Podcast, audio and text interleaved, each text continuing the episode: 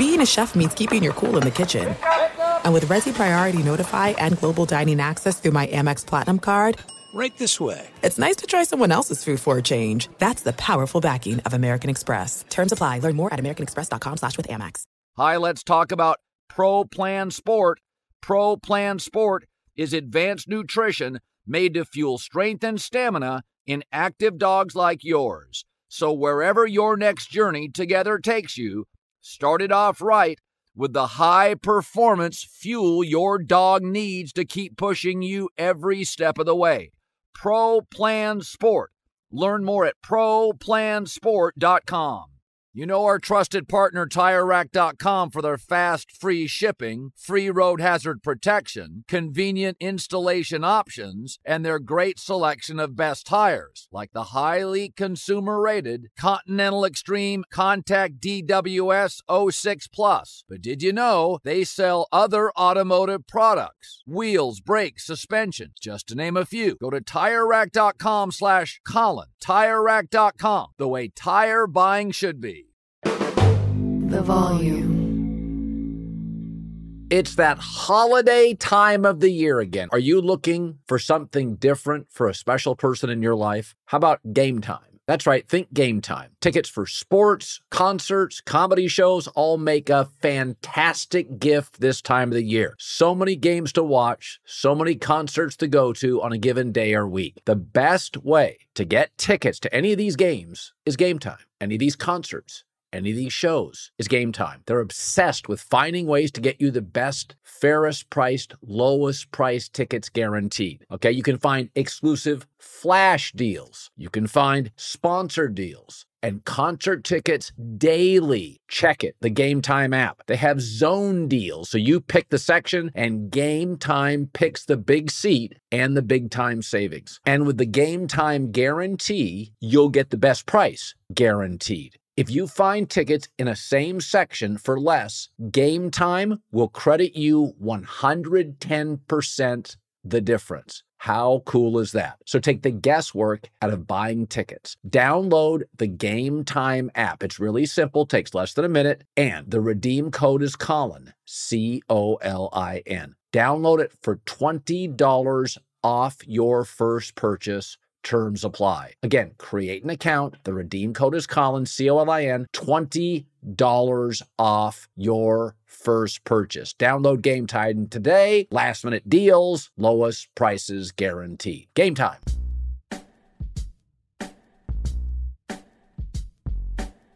All right, welcome in everybody. Um, we'll have an hour in total uh, in 10 minutes, John Middlekauff, the former NFL scout, part of the volume from day one, three and out podcast, will join us.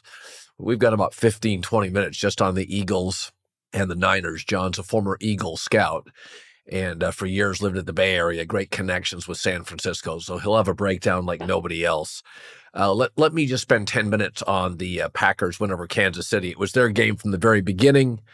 Um, and I, I said this during the week on FS1. It didn't matter if Green Bay won in terms of the big picture. Uh, what Jordan Love had to do with Patrick Mahomes on the other sideline is to be able to match him. And, you know, we know Mahomes is the better quarterback. Can he make throws? Can he look confident? Can he move? And I thought Jordan Love uh, was everything and more. Um, you know, it, it's interesting. For years, I've said about Green Bay is I think they draft and develop as well as anybody in the NFL. Just look at their wide receiving talent Watson, Jayden uh, Reed, uh, Romeo Doubs, and Wicks. The four really, really twitchy, Watson's a burner. They're really clever athletes. All can play. New England hasn't drafted a legitimate receiver in over a decade. Green Bay's got four in two years. they just do it well. Um, and it's what's interesting if you look at the Packers' history, they don't take a lot of players, offensive players in the first round, but yet they always end up with elite tackles, uh, very good running backs, excellent receivers, uh, better than average tight ends. It's a really offensive leading culture. Uh, Holmgren into McCarthy into Matt LaFleur, they do offense well. Steelers do defense well. Packers do offense well. And this, of course, helps Jordan Love. Whereas Kenny Pickett is going to be kind of on his own. Jordan Love's got great aides to his left, to his right He also, um, and we've discussed this, you know, ad nauseum. Aaron Rodgers was like, uh, uh, you know, a 50 year old uh, lead singer, and the band was a bunch of 20 year olds. He didn't fit all these young players as they were rebuilding the offense. This generationally works. Jordan Love and these guys, like, they feel like, you know, they're going to be around for years and years together. And, you know, I just think if you if you look around at the majority of the young quarterbacks who can struggle, it's often with defensive coaches. Look at what McVay did to Goff. Look at what Shanahan's doing to Purdy. Look at what Mike McDaniel did to resurrect Tua. Yet look what Belichick's done to Mac Jones. He gets worse every year. Now he's just a shot fighter. So I'm not saying Jordan Love doesn't have talent, but you've watched the development in the last six weeks. He's like a different player. He was always tall and moved well. He always had a good whip. That was never a question. You, you could watch his YouTube highlights as you did and I did at Utah State. He was always a big kid who moved well and had a whip. That was never the issues.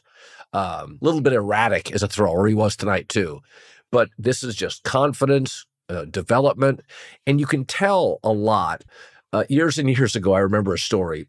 They've got confidence with Jordan Love now in the building. That's why tonight was really crucial. And you saw it a little bit against the Chargers, a lot against the Lions, and really a lot tonight. Is that you got to get buy-in in the building? Years ago, um, long, long time ago, I was I helped create a show at ESPN called uh, uh, Sports Nation, and it was offbeat and kind of quirky. And we didn't know if it was going to work because it was so different than anything on the air. But an executive said, "Well, if it if the people in the building like it, if you get buy in the building, it doesn't matter what the ratings are, they'll support it. And I always thought that's interesting. Get buy in the building. It's a lot like that for a quarterback. Watch the Chicago Bears play calling with Justin Fields. He has no buy in the building. The coordinator doesn't trust him, the coach doesn't trust him. 70% of the throws are behind the line of scrimmage. He's got no buy in in the building. CJ Stroud, complete buy in. Jordan Love did not have it in the preseason and in September. We kept saying it's they're, they're babysitting him, they're coddling him, let him throw it. It was just slow growth. Let's wait until we're comfortable. Let's let this thing develop. The Packers knew better. Now, when you watch it, they just let him go. I mean, it's got a backyard feel to it. Just let him go. And he's never going to be as precise as Aaron Rodgers. That's not who he is. He's got the Favre playmaking ability with sort of the whip of Aaron Rodgers, but he's not a precise thrower. He's not Joe Burrow. That's not what he is. Um, you know, he he can get erratic. Uh, his mechanics are a little, you know, they are what they are. It, it looks a little backyard football, but he's playing with a ton of confidence. He has tremendous young offensive uh, uh, personnel around him, and they're all getting better. Watson, Doubs, Wicks, those guys are all going to get better. You don't have to pay any of them for three years. So that'll let you dip in and solve any issues you have anywhere else in the roster because right now Jordan Love's not doesn't have a punitive contract. So, you know, the, the other thing that jumps out to me is that um, not only do the Packers draft and develop well, I mean, they, how many quarterbacks have succeeded there? You know, a lot. Four of the biggest, three of the biggest quarterbacks in league history, you know, are, are Packers. But the, the two more recent, obviously, are Favre and Rodgers. And you know, it's it's sometimes because they don't have an owner to call you on your, you know, crap, uh, and because it's the smallest pro sports city in America where you can't even go to the grocery store uh, I always call it the Green Bay Packer quarterback syndrome, where like Favre and Aaron Rodgers are very different people, but it, it kind of dissolved into the same threatening retirement, unhappy with front office. And, you know, when you think about it, um, that was perfect for Favre and Aaron Rodgers to start. It may have ended poorly, but you know, Green Bay tends to be very supportive, very much into development. You, you don't have to worry about the press breathing down your throat. I mean, the cheeseheads, Lambeau, totally supportive, thick and thin. It really is a perfect environment for a young quarterback trying to find his footing. Now, as you get older, you make big money, you become famous and a star. It can feel, you know, you're you're trapped a little bit. Not a lot to do there. But I mean, they've they've shown us time and time again it's a great place for a young quarterback to develop, and they do a really good job drafting people. Rarely in the first round, but drafting people to elevate the quarterback. So, and the, and the other thing is, I think sometimes that Favre and Rodgers, in retrospect, appreciated the Packers, but sometimes when they were there at the end, didn't appreciate the Packers. I mean, think about right now today. Green Bay is fine without Aaron Rodgers. Mike McCarthy is fine in Dallas without Aaron Rodgers. You know who's not fine? Aaron Rodgers, who's 40, has a bad football team, an impulsive owner, a terrible O line, and one decent receiver. Green Bay and Mike McCarthy, Jordan Love, they're all Brian Gutekunst, they're all fine without Aaron Rodgers. Aaron Rodgers isn't fine.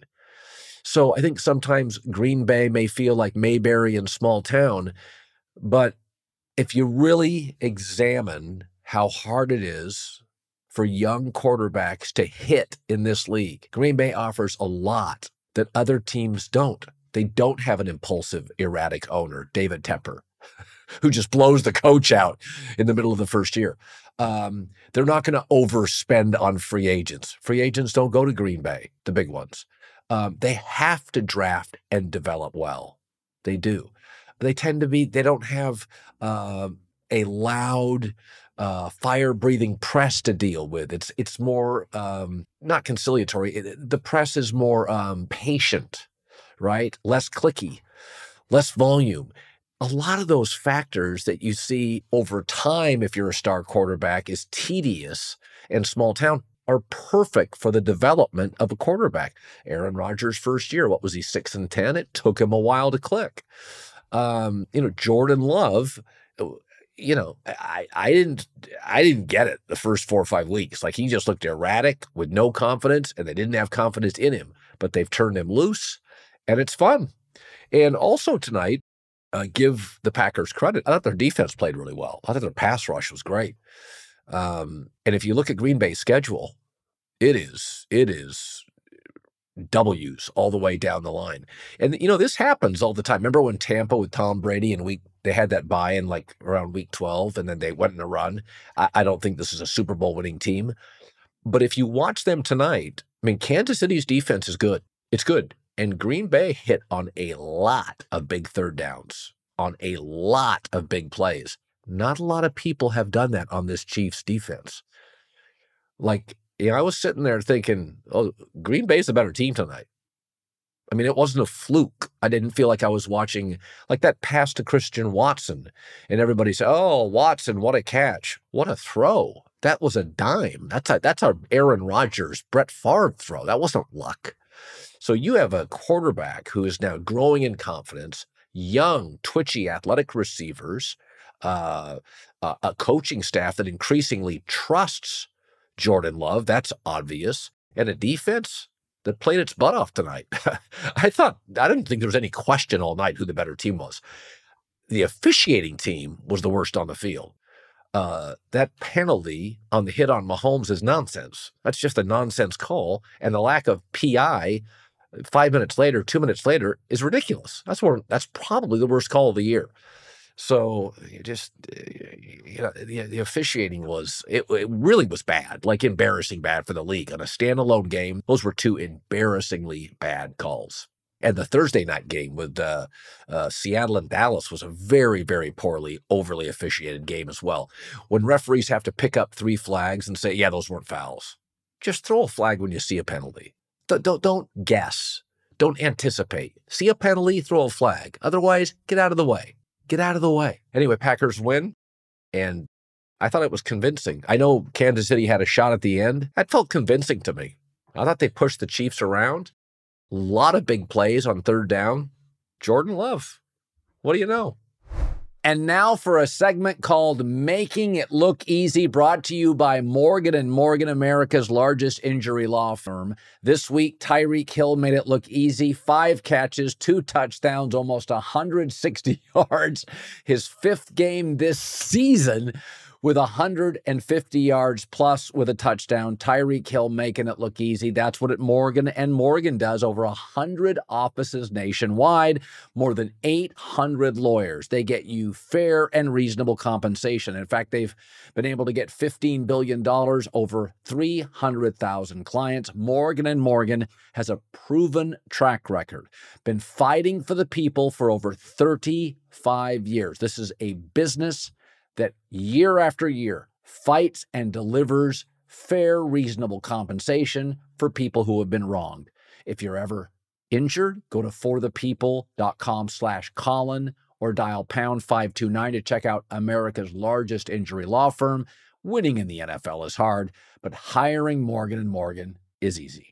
Let me run this by my lawyer is a really helpful phrase to have in your back pocket. Legal Shield has been giving legal peace of mind for over 50 years. They connect you to a vetted law firm in your state for an affordable monthly fee. Want an experienced set of eyes on a contract's fine print, or you finally want to get that will done? Legal Shield has a dedicated group of lawyers who have your back no matter what the future brings. Sign up today at LegalShield.com forward slash iHeart. PPLSI does not provide legal representation or advice. See a plan for complete terms.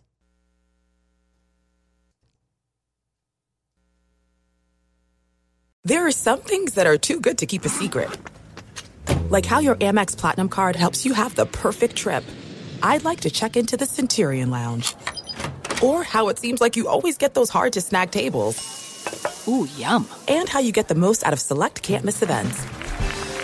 With access to the Centurion Lounge, Resy Priority Notified, and Amex card member benefits at select events, you'll have to share. That's the powerful backing of American Express. Terms apply. Learn more at americanexpress.com slash with Amex. Hi, let's talk about Pro Plan Sport. Pro Plan Sport is advanced nutrition made to fuel strength and stamina in active dogs like yours. So whether you're heading out to explore a new trail or looking to set a personal best on your daily run, start your journey off right with the high performance fuel your dog needs to keep pushing you every step of the way. Pro Plan Sport. Discover the power of advanced nutrition for strength and stamina at ProPlansport.com. That's ProPlansport.com.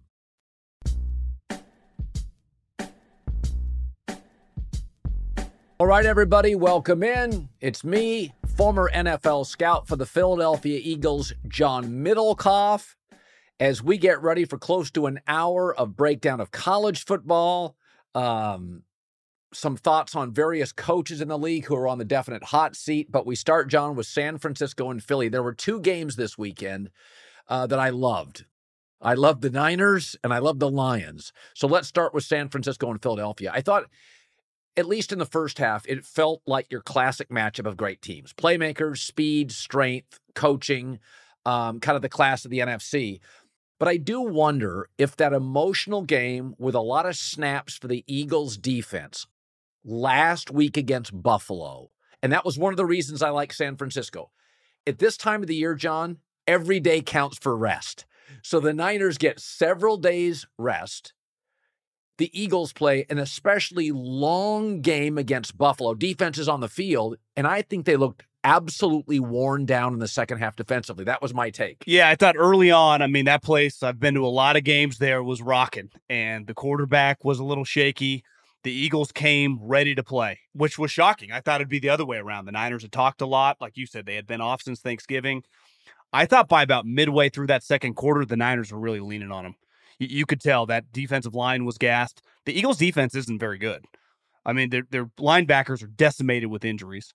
They're they're on like their third string nickel corner. They had to trade for a safety. And the 49ers, from Aiyuk to obviously Debo, who has been running his mouth for nine months. And listen, I got no problem. In an individual sport, you're Conor McGregor, you're Tiger Woods, you're whatever, you run your mouth, only you have to back it up. Debo can back it up. I was nervous. Some other guys on the team, you know, the right tackle trying to block Reddick.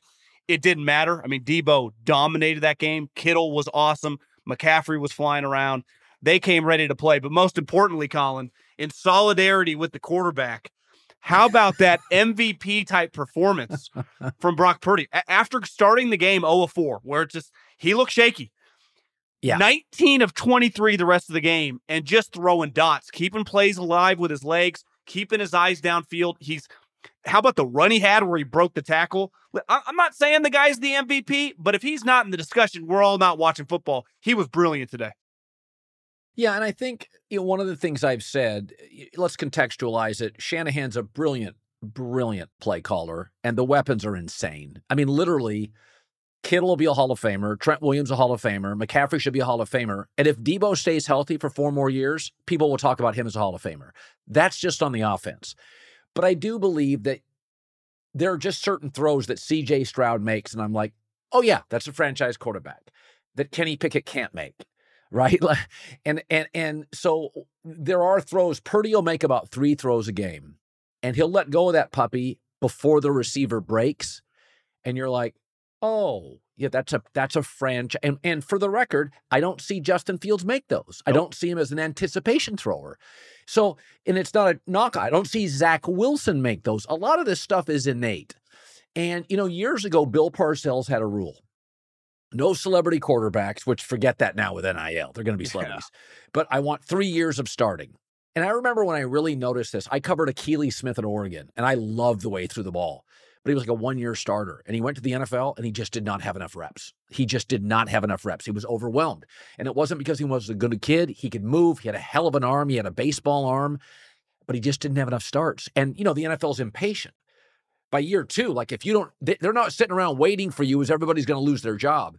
I think a lot of this with Purdy is he came in, high school, college. He had like eight straight years of snaps.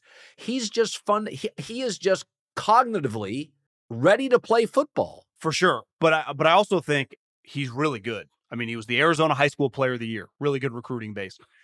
In his second year starting, he was the second team All Big 12 guy behind Jalen Hurts.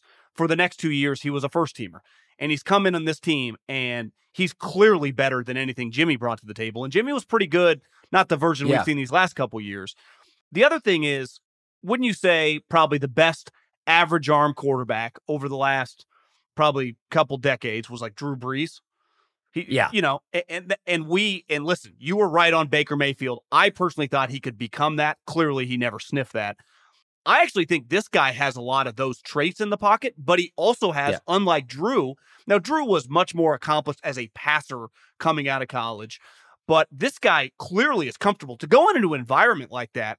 Dreary day, Philly, and I get they were running out of gas, and the Niners were favored for a reason. But that kid was dominant, you know, just in terms of accuracy. And what's the key if you're going to play with really good players? Put it on them because like, well, they got a lot of yards after the catch. Well, he hits them in stride. The ball to McCaffrey down the middle, a couple balls to Debo, a couple balls to Kittle. And his athleticism, I think his 10 yard split is a, pretty much the same time as Christian McCaffrey. So he's not Lamar Jackson or Cam Newton down the field as a runner, but you know, in those little bursts, he can keep plays alive a lot like Jalen, right? And that's an underestimated part of his game that has taken the Niners to a whole nother level. Now, once they pulled away, it was not a fair fight because the Eagles, right. like you said, ran out of gas. But I also think you see, like, even if the Eagles had gas, uh, let's face it, the Niners are a little better, right? Fully healthy. Yeah. And the Eagles just, they're not getting healthy guys in the secondary. Like Bradberry and Slay are their corners. And the way they use their number one wide receiver in Debo is not like an AJ Brown. They don't just put him out there and say cover him. That Darius Slay would like that with a receiver. They're moving them all around. They're using them like a running back. Aiyuk's a very shifty in and out of cuts, a lot like DeVonta Smith, why nobody can cover him. And then you got Kittle, who is just one of the most unique players in the league to go on top of McCaffrey. So it's just a tough situation. It's a tough matchup for Philly. Well, and here's the other thing. So we both kind of, I think we both felt strongly just on the extra time that this was really San Francisco's game. For sure. And you have these moments when Dallas went to San Francisco. San Francisco's the kind of team, the Eagles know it and the Cowboys know it. If you don't have your shit dialed in, you're in big trouble. Yeah. like it, they play downhill really fast. They're like Buffalo three years ago without the mistakes. You get all the avalanche you know, without the yard sale of skis flying everywhere. They're they're like a streamlined avalanche, and you just can't. And with all these weapons, but here's the one thing about Philadelphia I worry about is that Ferguson for the Cowboys now, Brandin Cooks are productive. CeeDee Lamb's a top four receiver yeah, in the league. Big time. Okay. And then you have Debo, Kittle, Brandon Aiyuk's a special player. Awesome. Even Jennings contributes. The Philly secondary is not getting better. Awful. They made a move at the trade deadline. It's bad. It's old. It's not getting better. Even Detroit, if you watch them today, because Goff usually has time because of that offensive line, and they run the ball really well. Jameson Williams now becoming more of a threat. Yeah. There's an argument to be made with Philly. Their weakness is a real problem because we both like Goff more than people now. J- Amon-Ra St. Brown, LaPorta, Jameson Williams. LaPorta, he's an incredible rookie. So all of a sudden, you start looking at Philly, and you're like, "Oh, th- they don't match up necessarily well with the top three teams in the NFC." Well, their key is they did not have to win today after they won the last two weeks. Now they're going to have to win this upcoming week against Dallas, right? And it's it's an enormous game. Their formula is going to be the D line has to be elite. I mean, it has to be unstoppable, and it can be. Today they were clearly running on fumes. That's why. Let's face it, today through everything, I mean, McCarthy, I'm sure, feet up, eating a sandwich at home with a big smile on his face because he has the opportunity now at home. The Niners took care of business. The Niners now play Seattle. All of a sudden, if Dallas wins and the 49ers wins, the Eagles are kind of looking up. I'm with you. You got to be able to. it- It's not like Ambry Thomas and Lenoir or Richard Sherman and Darrelle Revis in their prime, but they're functional players. And the d- main difference between the Eagles and the Niners, because both of them have countless D linemen that every team would want, it's the linebackers. I mean, Fred Warner is a dominant player. Greenlaw, who got in a fight with Dom on the sideline, is probably the best number two linebacker. But even when those guys, there was a moment when when Greenlaw got tossed and, and Fred's shoe came off, the Niners have two other backups who are solid. I mean, the Eagles linebackers are Kyle Shanahan was this is why Debo and those guys were talking so much shit all week. They don't think that all those guys have a chance to handle their speed, their physicality. And they don't. A- and once they took a deep breath and just kind of handled the crowd and, and just kind of the wetness and just everything that the Linc brings, it was a rout. They, they- they, they just ran circles around them, and that's for sure. Now, their D linemen, if they play at an elite level, can just cause so much havoc, and their offense has to be awesome. That's Goedert's got to come Yeah. back. You know, AJ Brown had some big time moments. DeVonta, th- their offense is really special. And that's why they've won a lot of these games, right? Because it's essentially been shootouts in the second half. Harder to have shootouts with the 49ers, I, I, think, because their defense, they- they're just not really going to play in a 38 to 35 type game. Yeah, the best one possession win teams over the last several years have been Philadelphia. It caught up with them today. Minnesota last year caught up with them. There was a Cowboy team and a Seahawk team over the last three or four years, Yeah. and it caught up with them. You, you just can't. You eventually you can't get outgained like Philly had four straight games. Eventually, this is it just doesn't work that way. And so I, I kind of look at the Philadelphia, and I like so. I mean, I think they'll play very well in a weird way they were best served to get their butt kicked because they'll come against Dallas. For they'll sure. play a great game. 100%. They'll they'll they'll play a great game. But I do think there is a fundamental problem that they can only overcome with ball control offensively, which is their back their back four, back seven.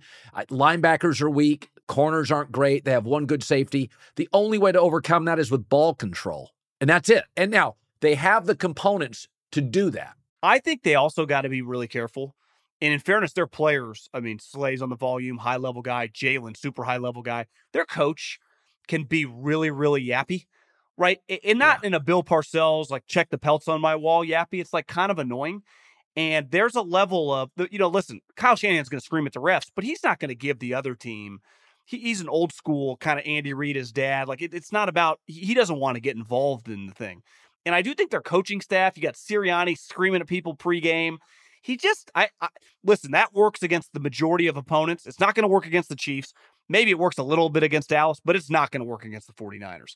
It's more just X's and O's. We're going to hit you in the mouth and we're going to be relentless. So, all that stuff, you know, that kind of typically feeds into Philly, like they, they loved when Dom got tossed and they feed off that.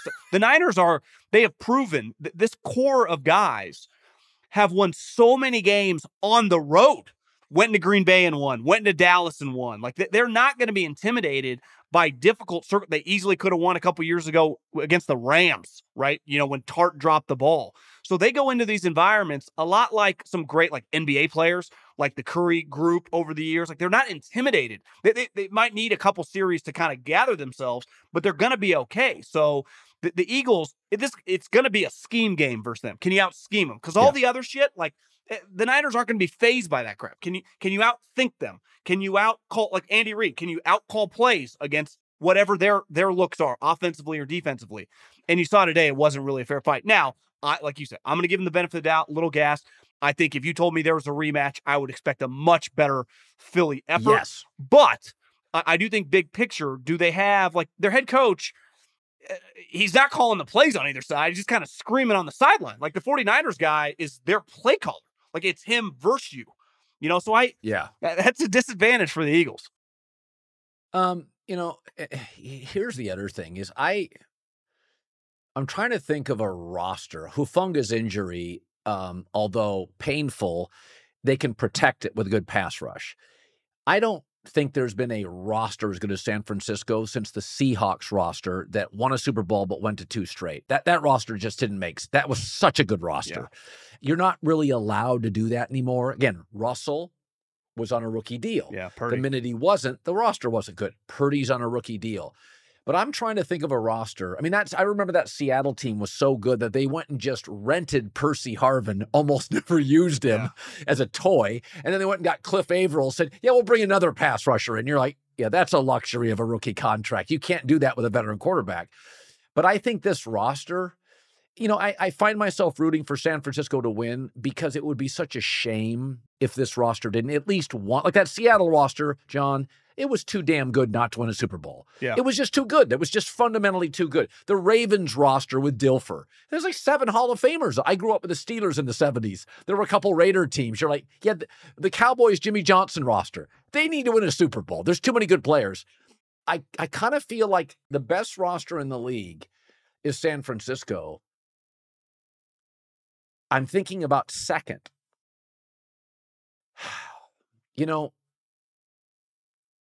with the emergence of Bland for the Cowboys at corner and Ferguson the tight end, is is Dallas the second best roster? Yeah, I mean, I think they have a chance to prove it this upcoming week because they went toe to toe with them and they should have won that game. I, I think Philly's right there, fully healthy, but they're just missing a ton of guys. And they got some guys that aren't coming back.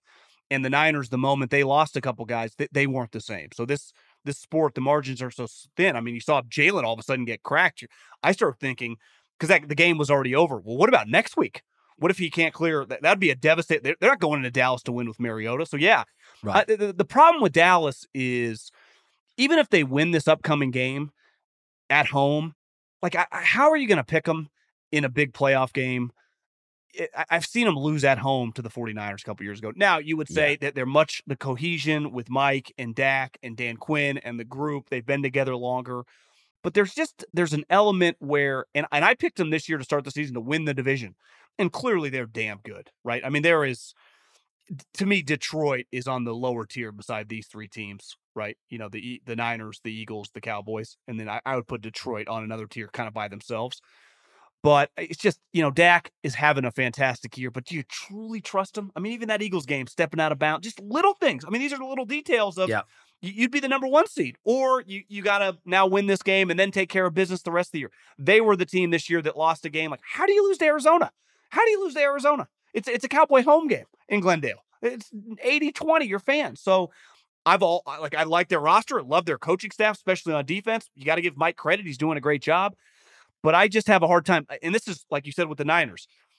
Their players have not won a championship level, but they have championship character deep in them. I've seen them in the big yeah. moments, from Deebo to Kittle to Trent to Fred to Nick uh, to Arik Armstead. Like they're wired. Like they might lose, but it's going to be because you beat them, not because they screw up or they're not good enough. And I, yeah. I, I, don't know about Dallas. They, they have the talent, you know, and, and, they, I think the Bland guy's an incredible story. Didn't go to the combine, now setting records right. of pick sixes, and just they do. For everyone that talks shit about Jerry, right? He's just he's a little bit of a wild card. How good are they as a personnel team? You know, we, we anoint John Lynch and Howie like Jerry's every bit their equal. And I, I know he's not yeah. picking all like evaluating the fifth rounders, but he's technically their GM. So he's empowering people. They, they, they build a team that goes toe to toe with these two teams. I, I know they lost yeah. to the 49ers big in the regular season, but they easily could have beat them in the playoffs last year. So yeah, I, I'm not going to, like, I think Dallas could easily win this week. Hell, I might pick them by the end of the week, but I, I'm still not going to feel confident because Colin, here's what's going to happen if let's say they don't win the division, they're going to destroy the Falcons or the Bucks or whoever the hell wins that worthless division. And we're going to be like, oh, Dallas, you know, Dak just threw four touchdowns and it happened last year and then they were gone the next round. Now, it doesn't mean you can't do it, get over the hump. I just have a hard time believing until they do. I'm not going to pick them to do it until they do it, and I'll just be wrong. I wrote a list today, so we'll pivot to this, and I don't know how much time we should give it. But um, you know, McVay and Shanahan still have to be considered young coaches. but we have so let's let's say the young coaches that we don't buy. Dennis Allen of the Saints, Brandon Staley of the Chargers, I think are both going to lose their job. I'm undecided on Robert Saleh and Arthur Smith. We've got a lot of good young coaches in this league. Yeah. Shane Steichen has Indy battling for a playoff. That is insane They're in the seven AFC. and five. Incredible. DeMeco Ryan at Houston. I watched that game today. So, so I mean, they they just you have to earn every yard against them, every freaking yard. Uh, Sirianni, McVay, Shanahan. I think Stefanski, Joe Flacco was actually good today. Yeah. That's insane. I know. Kevin O'Connell, Minnesota. Mike McDaniel, Miami. Matt LaFleur is more than solid Green Bay. Jordan Love has shown absolute growth. And Zac Taylor, when, when Joe Burrow's upright, wins a lot of games. We have got some really good coaches. And I I was thinking about this. So I watched a lot of games today. I want to talk Rams Browns. So the Rams won this game. They this was viewed as a 5 to 6 win team. The offensive line, you've had left tackles playing right guard. They've had major injuries. Uh, they lost Kyren Williams, their excellent running back, for four to five weeks. Cooper Kupp's never healthy. Puka Nacua got hurt in the game. He's a rookie. This defense is Aaron Donald and kids. Between Raheem Morris, the defensive coordinator, and Sean McVay, of all these young coaches, DeMeco Ryans to me is the star defensively. I think this is McVay's best year. John, I watched Stafford today and I'm like, they got this kid, Demarcus Robinson, this bounce around the league guy made big plays today. Part of great coaching, and you know this as a former scout, is being able to take marginal players and make them productive. Right? Like Bella, you know, Brady helped do that in New England Yeah. for years. Belichick did that. He would take marginal linebackers and they would become fairly forceful. The Rams are vying for a playoff team. Was Seattle sinking? We have a real chance for the Rams to make the playoffs. Uh, I mean, I'm uh, I, I think it's a McVay story. I, I don't think they're vying, Colin. I mean, look at the way it's all breaking. I think they're going to make it. I mean, they're six and six. Look at their schedule. I see some Giants on there. I, see some Cardinals. They got the Ravens coming up, but other than that, and who knows, Niners Week 17 might not matter. I, I, I think I might have been one of the reasons. I remember you in the offseason loved the Rams, and I thought you were nuts. Like the Rams, they're going to be in the Caleb Williams sweepstakes. Like you said, part of coaching is getting average guys to overachieve. His team is all average guys. It's- not like he only has a couple guys. You remove Aaron Donald and Matt Stafford, it's a bunch of people no one had heard of coming into the season. I mean, to be six and six, like you watch Pete Carroll, they're six and six. They have high end players. Think how many guys Yes. the Niners, the Eagles, the Cowboys would love. DK, Witherspoon, the tackles have been banged up, but they would take those guys. Yeah, the Seattle has impact, elite, blue chip, premium guys. Jackson Smith. You watch this Rams team, like, who are these guys? What is he doing? And I, I think one theory I've had for a long time, and I think that a lot of the young Belichick guys have consistently failed. And the number one thing you always hear is like they are just just assholes relentlessly. And I think you Yeah. could do that, you know, society, 70s, 80s, 90s, football individuals could handle it much more. I think you've seen a major shift, college as well. Like you, you talk to people around Saban, he's lightened up a lot. You, you have to change with the people. And what do a lot of these young coaches have? Well, they can kind of, they're not that much older than the guys, right? If you're early 40s, well, you're talking to a guy that's 30, right? And I think a lot of these Patriot guys, you know, because they've learned from Bill, well, Tom's as old as a lot of these guys, so he could kind of handle it. Well, you're dealing now with a 25 year old Puka Nacua. You got to treat him a little differently than the guy you would have treated in 1993 that played for Bill Parcells or Jimmy Johnson, right? Because you hear some of these stories, you talk to these guys, it wasn't always pleasant. And I'm not, it's football. You still get yelled at and held to a high standard, and there's discipline when you walk in the building. But I think if you watch a lot of these guys conduct themselves, like Sirianni acts like an idiot sometimes, like to the other team, but he treats his players very well. You know, it's he's a very, I would say, optimism. I would say historically, Yeah. football coaches are just naturally pretty pessimistic and be kind of dark and angry, just the nature of the job. I think that's changed a lot with some of these younger guys that tend to be more uplifters and be more optimistic and just to be fun loving is probably the wrong way to put it, but there's just an area you kind of want to be around these guys. Well, and I think you really hit on it. Um, I've talked to a couple of people. Um, Logan Ryan, the NFL player, talked about this. Is that um, Eric Mangini is one of the few Belichick guys that everybody loved being around. Yeah. Is that a lot of his guys, Patricia, Joe Judge, Bill O'Brien, they're tough guys. Charlie Weis, they, they're hard on people. Flores, younger guy, but he's angry. You know, he's, he's edgy. Yeah. yeah. And I think McVay's got Raheem Morris, uh, Kevin O'Connell. There's a spirit like, how lucky are we? Look at DeMeco. And there's I a- mean, when you just want to hang out with DeMeco, there's there's a there's an aura around him. He just he just like glows. And he's been like that. I was around him as a player. He he- was like a team captain as a rookie. Like some guys just haven't, you know. And and I think he's a Look- great example. Let's talk about that. Let's pivot to the uh, Houston win over Denver. So you know DeMeco Ryan's. My takeaway, you know, i i- it's funny. They, there's the old stat that I, I the the old you hear this all the time by analytic mavens. They say um, winning is not a quarterback stat, which is nonsense. Because if you put Davis Mills starting for Houston instead of C.J. Stroud, the entire roster stays the same. They're a two win team. Stroud made two throws today under duress that he's just innately accurate. Yeah. There was no, he's running across his body and he flips something up. And I'm like, people that- that'll never show up in the box score. People have no idea how hard it is to be in a full sprint left. A guy's on you, throw it to a receiver moving right to left.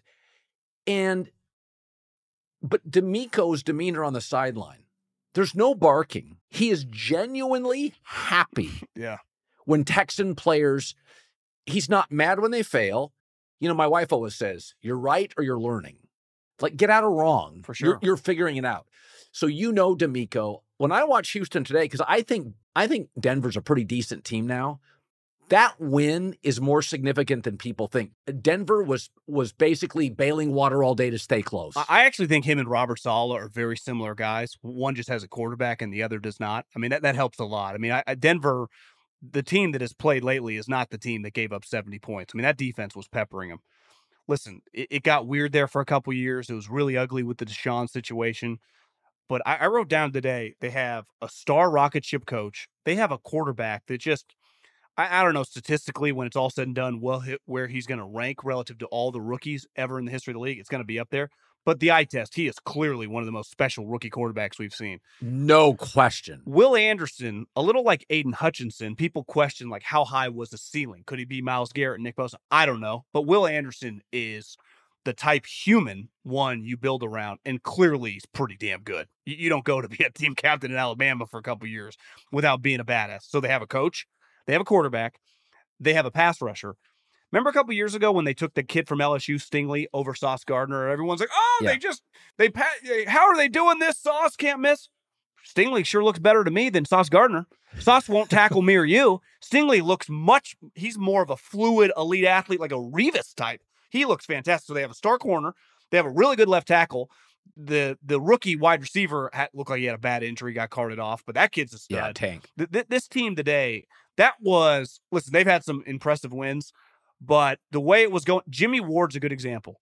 DeMeco around Jimmy, you know, he no longer was a starter in San Francisco, but he was a team captain level, just winning player, high level guy. When the Niners drafted Trey Lance, they put his locker next to Jimmy Ward because they wanted him to follow him the way he acted, the way he operated. Well, what did DeMeco do? That's who he brought and who made the game winning play, but who obviously I would imagine Stingley's growth. He's around that guy every day. So you get some young building blocks who are clearly high character, good guys. You have a coach that everyone's loved for 15 years as a player, let alone as a coach. I mean, that guy, his his rise as a coach, him and Vrabel are just like rocket ships. Like they, they went from position coaches to head coaches before you could even blink. And then within a couple years, you're like, God, this guy probably should have been a head coach faster. you know, maybe this guy didn't need to wait. So if I'm a Texan fan, I, whether you win a playoff game, whether you ultimately get in or not this year, it's uh, the future feels as bright as humanly possible, right? Because no state income tax. Here's a problem with the Cowboys, right? Their their salary cap is always taken because Jerry's taking. If they ever had salary cap space, everyone would want to go there. The Texans are Right. going to because they got all these guys on rookie Yeah. contracts. Houston's the city that players are going to like. I mean, they are going to have the opportunity. They have still have a draft pick coming from the Browns, who are now have major issues because their quarterback, right? So it's this Texans team to me is a team maybe not this year. Like I don't know if they're going to win a playoff game. Not saying that's not possible depending on the matchup, but if you like play the Ravens in the first round, right? In the next couple years, if CJ just just stays around this level, I mean, are we talking about like a Super Bowl contender? Well, and it was funny because during the off season, you know, and, when you're doing June, July sports talk, radio talk, yeah, June, July, August, you know, and and you know a- after the NFL, you got little draft stuff, but you're and I remember two or three times I kept coming back to it, and it may have felt like filler. And McIntyre was giving me crap, and I kept saying, "Is anybody watching what Houston's doing? They're getting all these B players. It's very Parcells. You know, Bill's thing. He, he would go to Miami. Remember when he was the GM? They went yeah. from one win to eleven wins in one year." And he filled out the bottom third of the roster, like your second back, your blocking tight end, your center. And if you go back and you Google the Texans offseason moves, they were like Dalton Schultz got no publicity. And you're like, comes from a winning culture, right? Like he's going to feel a little abandoned by the Cowboys. So he's going to be a little pissy with a chip on his shoulder with Houston. Yeah. Like, you're getting rid of me? Look at my production. And so he comes to Houston with something to prove. And it's they did this very slowly. And then you hit on Will Anderson and Stroud and your coach. And by the way, John, like any well run business, it gets better over time. They're a much better team today than eight weeks well, ago. sure. I watched that game today, and my takeaway was CJ's better than Russ, no question. And DeMeco has more confidence in CJ Stroud than Peyton has in Russell Wilson. That was my takeaway watching. Russell had some moments, I thought, today where it looked a little throwback 2022. You know, it, he had been playing pretty well, but today was tough and DeMeco is going to know him well because when he was a position coach and he was with Seattle, like he has, he knows Russell pretty well. And Russell's not obviously athletically, who actually has gotten closer to that guy than he was last yes. year because he's lost some weight. I, I, I think when it comes to the Houston Texans, though, forever in that division, it was like, well, Peyton Manning, you know, for 12 years, they were just going to win it every year. Trevor Lawrence is a really good player, but I don't know, like, if you factor in the contract I, and you just pull GMs and head coaches, right? Because Trevor, it, within the year or two, has to get paid. I think most people would take CJ Stroud.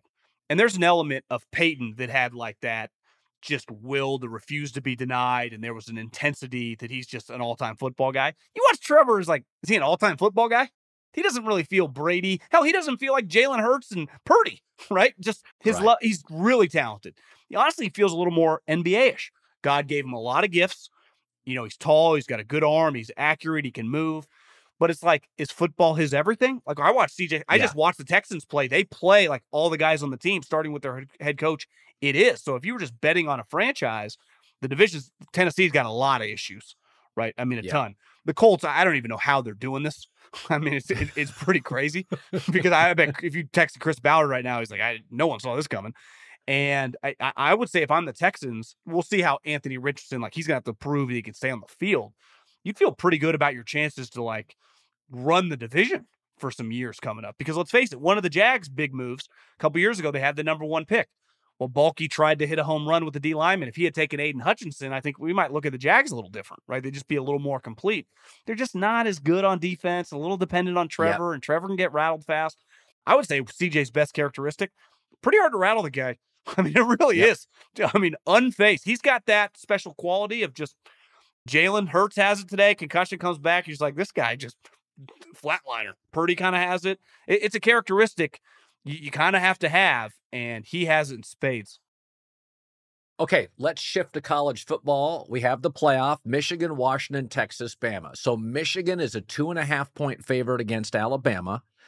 Um, I would probably take Michigan to win by a field goal. I think the number is right. I think it's very, very competitive. I think Bama uh, will have the inferior quarterback. I think this is the rare instance where Bama has the second most talent. I think Michigan's got an older football team with uh, uh, three or four guys that could have gone to the NFL came back. I think Michigan's got a complete chip on their shoulder. Now, Saban's been better in bowl games than Harbaugh, but Saban's lost a lot of bowl games too. Yeah. So let's not kid ourselves. He's not Barry Alvarez or Urban Meyer in a bowl game or Pete Carroll. He's not. I think I would take Michigan over Bama, but I think the number's right. It's a three point game. What say you? Well, I think Harbaugh went to sleep last night and woke up praying for Florida State. Why? Did you see the reaction? Yeah, he he. I mean, what would they have been? A 17 point favorite? He was praying, and their team. These guys aren't dummies. So to get Saban, there's an elephant in the room with Jim Harbaugh. He's lost a lot of big games, right? Like you said, yeah. Nick's lost some playoff games, but he's also won a few. And he's 11 and 1 in the SEC championship game. Like he's he owns Kirby, who had just won back to back national championships. That that draw, Saban as the underdog. What did he just have? Like I, that's why I loved Alabama against Georgia. It's not like this Georgia team was the last two years and Saban gets to play the underdog card. And it's not like he's playing some coach with three national championships on the wall. He's got playing this guy that's never won a championship. And listen, Michigan's really good. I mean, their, their guard shattered his leg, who's an NFL player. But if you're going to lose a position, even if he's a team captain, you'd rather lose a guard than like a quarterback or the running back the way they play. I just, I mean, listen, Alabama's quarterback, you got to give it, he's improved dramatically. Oh, yeah. You know, yeah. his ability to make plays just on the move. Obviously, he, he's got a huge arm throwing it down the field. Bama's defense is pretty good. You know, and let's face it, Ohio State's defense was pretty good, and it was hard for Michigan. So then you factor in Saban's better than Ryan Day. It, it's just going to be difficult. I, am with you. I, I, would tend. I tend to just like take, like these two underdogs. Now, I, yeah. I, it does feel like Harbaugh, and I, am a huge Harbaugh guy. I've been following him so closely. Honestly, I went to a game with my dad back in like 06 or 05 when they played UC Davis, and he was the head coach at San Diego. My dad's like, Jim Harbaugh, former quarterback. His team hasn't lost. Josh Johnson. I mean, Jim Harbaugh dominates wherever he goes, but he's never won it all. And it feels inevitable, right? Like with Andy Reid forever. It's like inevitably he's gonna it does kind of feel like, is this his year? But Bama, given that he could have got Florida State, who's on like their fourth quarterback, that's a pretty big swing. Now you get them, it's not like they're playing this week, you get a month. But I, I do think it's going to be pretty difficult. I do think there could be a moment because let's face it, the last two years, he got destroyed by Georgia a couple years. Now, that's aged well that they had 75 pros.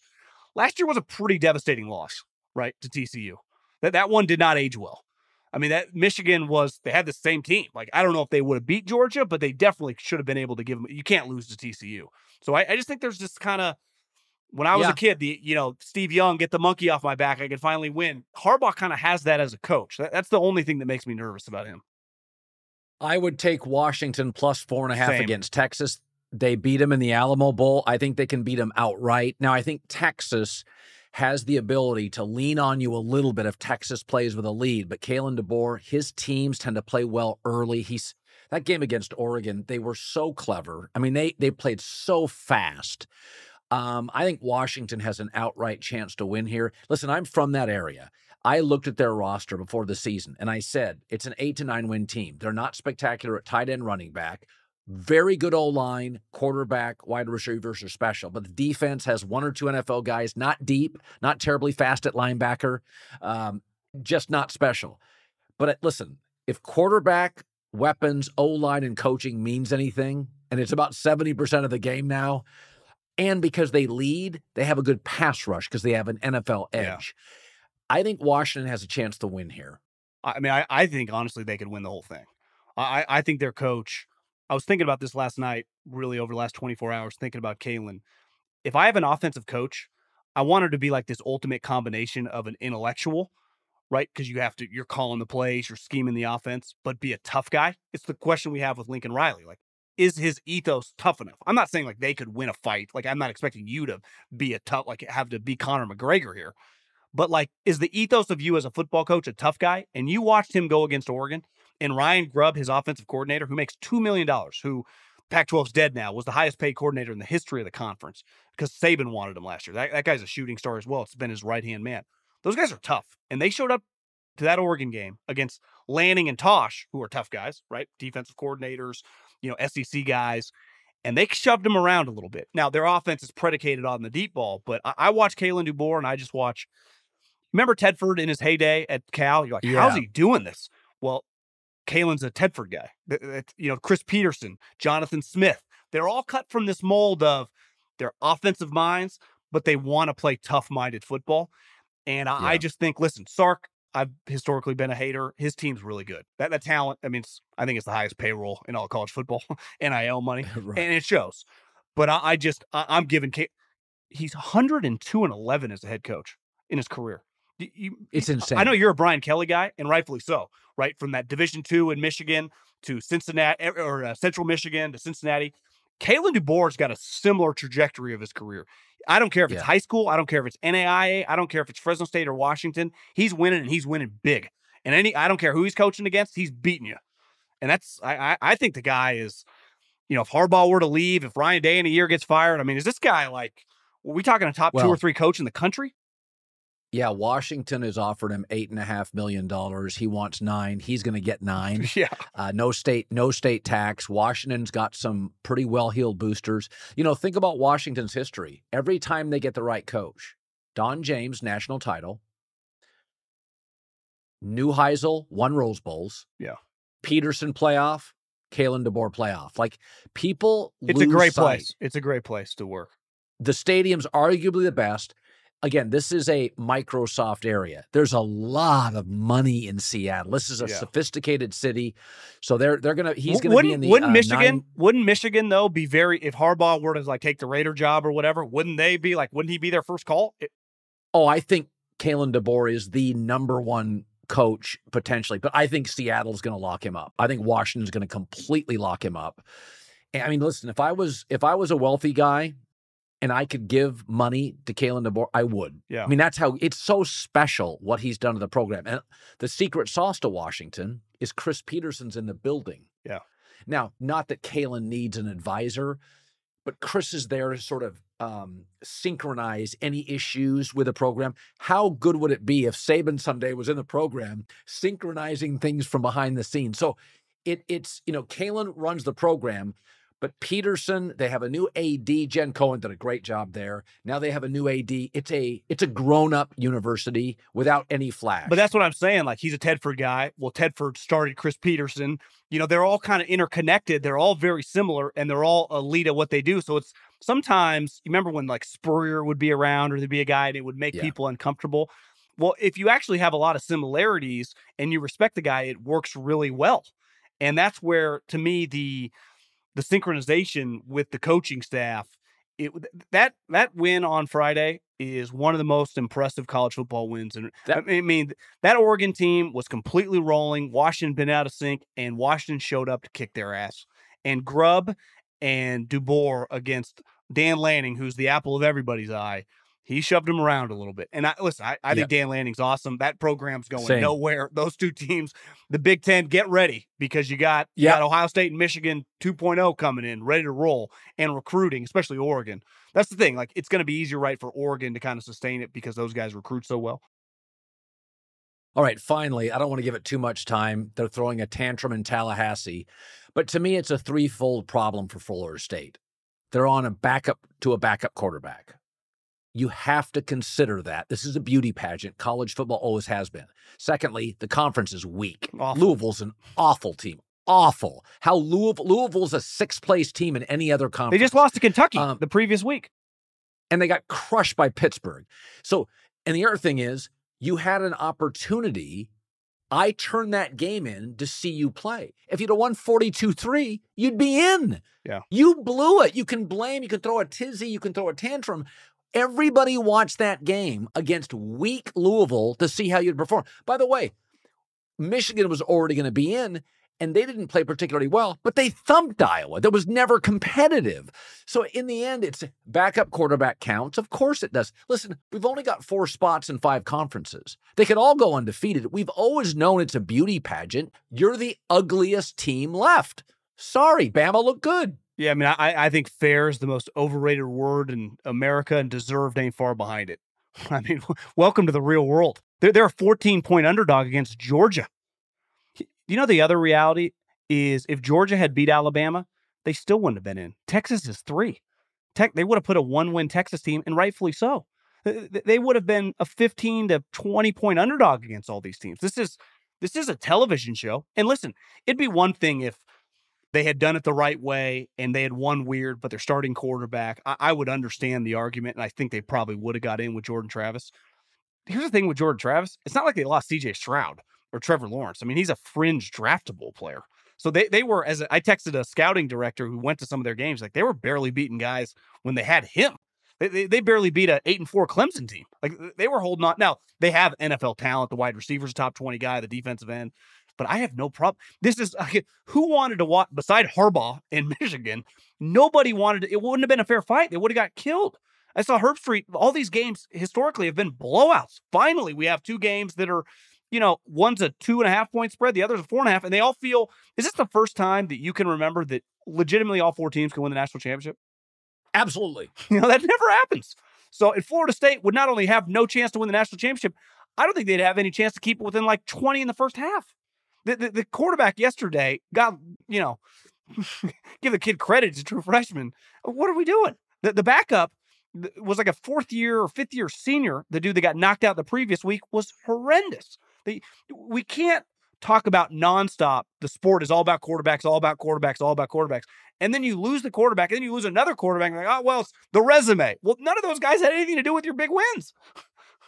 It sucks. I mean, I, I get it for the players. It, it, would be shitty. Here's the other thing: get out of the ACC. Haven't they wanted to do that for years? I, I yeah. think what's got to happen is because it's going to get ugly next year when the Big Ten and the SEC get yeah. nine of the twelve. So the bitching and moaning is not going to stop. Why don't we all just come under like the AFC and NFC, which is inevitably what's going to happen? I know the television contract in the ACC is a little weird, but like next year, like how many teams are the Big Twelve going to deserve? right? Maybe one. So this is the quality in college sports. It's never been that way. That's what makes the NCAA tournament kind of unique because it's a one-off. But in college football, the SEC and really Ohio State and Michigan, in my opinion, pay the bills for the sports. So yeah, they, they yes. get preferential treatment. I remember years ago, I had a speech. Um, Pat Haden at USC invited me and Tom Brady's agent, Don Yee. Yeah. So Don Yee and I went, and it was the LA Convention Center, I believe, and there were like 150 to 200 athletic directors. And Don and I were under the belief, Don's idea was privatize football. Just it, it's just separate. It pays all the bills, privatize it, and then you have the rest of the athletic department. Like they wouldn't go to school? I, or they they would just be like basically. Well, you it, you could go to school, but it wouldn't be under the auspices of the NCAA yeah, yeah, yeah. or the athletic. You just privatize it, right? You go to your top five boosters, your top ten boosters, and it's it's a private enterprise, so it's not under Title IX or anything. The net the net right the now, networks fund it, right? Yep, yeah, which is basically semi what they're doing now. Yeah, and so an athletic director raised their hand. It was from some small school. What about blankety blank state? You know, it was some small school. And I said, and it was unpopular, I imagine, to a group. I said, well, what about it? You don't pay any of the bills. I said, if I pay for the wedding, I make up the seating chart. yeah. I'm paying for the wedding. The football pays for everything. Volleyball gets an opinion. You don't, you lose money. And it's like for all these conferences and all these people getting, well, Fox and ESPN, they pay all the bills. March Madness Fox and ESPN pay all the bills. Yeah. And football. So they get to do the seating chart. So my takeaway is of the 12 teams in the playoff starting next year, is that you're going to have, I would say, four Big Ten, four SEC, eight of the 12, and then you can figure out where you want them. But it's better football. Like people don't understand, I think you do. Oregon and Washington will be, along with Michigan, Ohio State, that's the four best programs in that conference, with obviously the sleeping giant USC very viable. Penn State's also reasonable. But it'll be a six team, con- those six teams will vie every year to get into the tournament. Two will be left out, four will get in. And just like the SEC, it'll be LSU, Bama, Georgia at the top. And then you'll have your Floridas, you know, Oklahoma, Texas. Texas will probably be near the top. And I'm okay with it, John, because again, they're paying all the bills. They recruit better players. They have more NFL bodies. I don't lose any sleep over this stuff. Well, in two or three years, you know, forever it's always been the SEC has produced the most NFL players in every draft.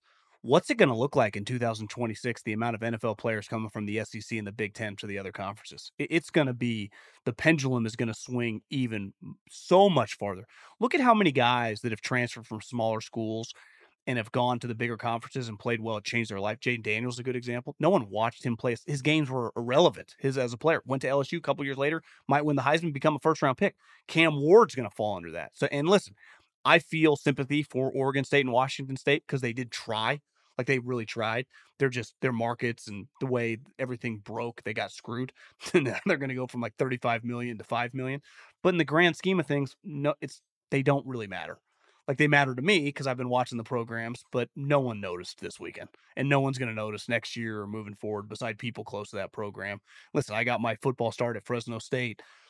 uh, my personal theory, I think a lot of the not like the Mountain West and e- even potentially some of these teams that aren't able as realignment continues to grow over the next five to ten years into the one kind of major conference with the two separations. I think everyone's essentially going to become like if you're either in that or you're like Montana, UC Davis. That's what Fresno State and Oregon State because financially, no one's watching those games. No one's you, you can't keep up with the Joneses. I I have the thought like if you're an assistant coach like Ryan Grubb, the Washington guy, I would only take Power Five jobs. And I really, I'd only Well- take an SEC and a Big Ten job. I would not take Fresno State or Boise. State. I wouldn't even mess with those programs. It's impossible nowadays. Jonathan Smith leaving his alma mater to coach Michigan State. Yeah. Tells you the future of college football. Jonathan, I covered him. I covered him, interviewed him as a super smart guy. He left. See how much money they paid He- him? Like seven and a half, eight million dollars a year. You know, Oregon it's- State was going above and beyond, giving them like five. I mean, they can't. Michigan State is a program in shambles. And they're like, how much you want? We just got a situation with a $90 million coach. We're trying to figure that one out. You know, it's the money Right. flowing into those two conferences. The, the NIL, some of these stories I've heard, I mean, the, the amount of money they have, it's it's it's only going to grow, right? So the Right. the the the programs, the moment I want your player, even if you're a mid-tier Power Five program, and I'm Georgia and I'm LSU and I'm Michigan, Ohio State, it's it becomes baseball a little bit. The Yankees, the Dodgers, that they're at such a huge. It doesn't mean Tampa Bay Rays, a team can't figure it out, but it's very very difficult in football. John Middlekauff, former scout, NFL, Philadelphia Eagles, three and out podcast. Good stuff as always, buddy. Take it easy, Colin. The volume. In the NBA, the games can change in an instant, but no matter how the action unfolds, do you know that DraftKings Sportsbook has you covered? This week, new customers can score $150 instantly in bonus bets by just betting five bucks on basketball. How good of a deal is that from DraftKings Sportsbook? Win or lose, you get the instant W. Instant. Download the DraftKings Sportsbook app now. Please use the code Colin, C O L I N. New customers, 150 bucks instantly in bonus bets for betting just five. The code is Colin, C O L I N, only on DraftKings Sportsbook. Download the app, code Colin. The crown is yours. Gambling problem? Call 1 800 Gambler or visit www.1800Gambler.net. In New York, call 877 8 HOPE NY or text HOPE NY 467 369. In Connecticut, help is available. For problem gambling, call 888 789 7777 or visit ccpg.org. Please play responsibly. On behalf of Boot Hill Casino and Resort, KS, licensee partner Golden Nugget Lake Charles, 21 plus age varies by jurisdiction, void in Ontario. Bonus bets expire 168 hours after issuance. See sportsbook.draftkings.com slash basketball terms for eligibility and deposit restrictions, terms, and responsible gaming resources. What's up, y'all? Janice Torres here. And I'm Austin Hankwitz. We're the hosts of Mind the Business Small Business Success Stories, a podcast presented by iHeartRadio's Ruby Studios and Intuit QuickBooks. Join us as we speak with small business owners about the tools they use to turn their ideas into success. From finding that initial spark of entrepreneurship to organizing payments and invoices, we've got you covered. So follow and listen to Mind the Business Small Business Success Stories on the iHeartRadio app or wherever you get your podcasts. Live Nation presents Concert Week. Now through May 14th, get $25 tickets to over 5,000 shows. That's up to 75% off a summer full of your favorite artists like 21 Savage, Alanis Morissette, Cage the Elephant, Celeste Barber, Dierks Bentley, Fade, Hootie and the Blowfish, Janet Jackson, Kidz Bop Kids, Meghan Trainor, Peso Pluma, Sarah McLachlan. Get tickets to more than 5,000 summer shows for just $25. Until now through May 14th. Visit LiveNation.com slash Concert to learn more and plan your summer with Sean Paul, Sum 41, 30 Seconds to Mars, oh, and Two Door Cinema Club. Hi, let's talk about Pro Plan Sport.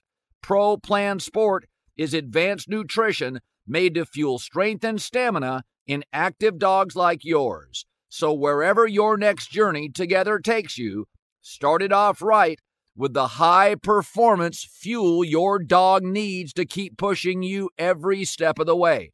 Pro Plan Sport. Learn more at ProPlansport.com.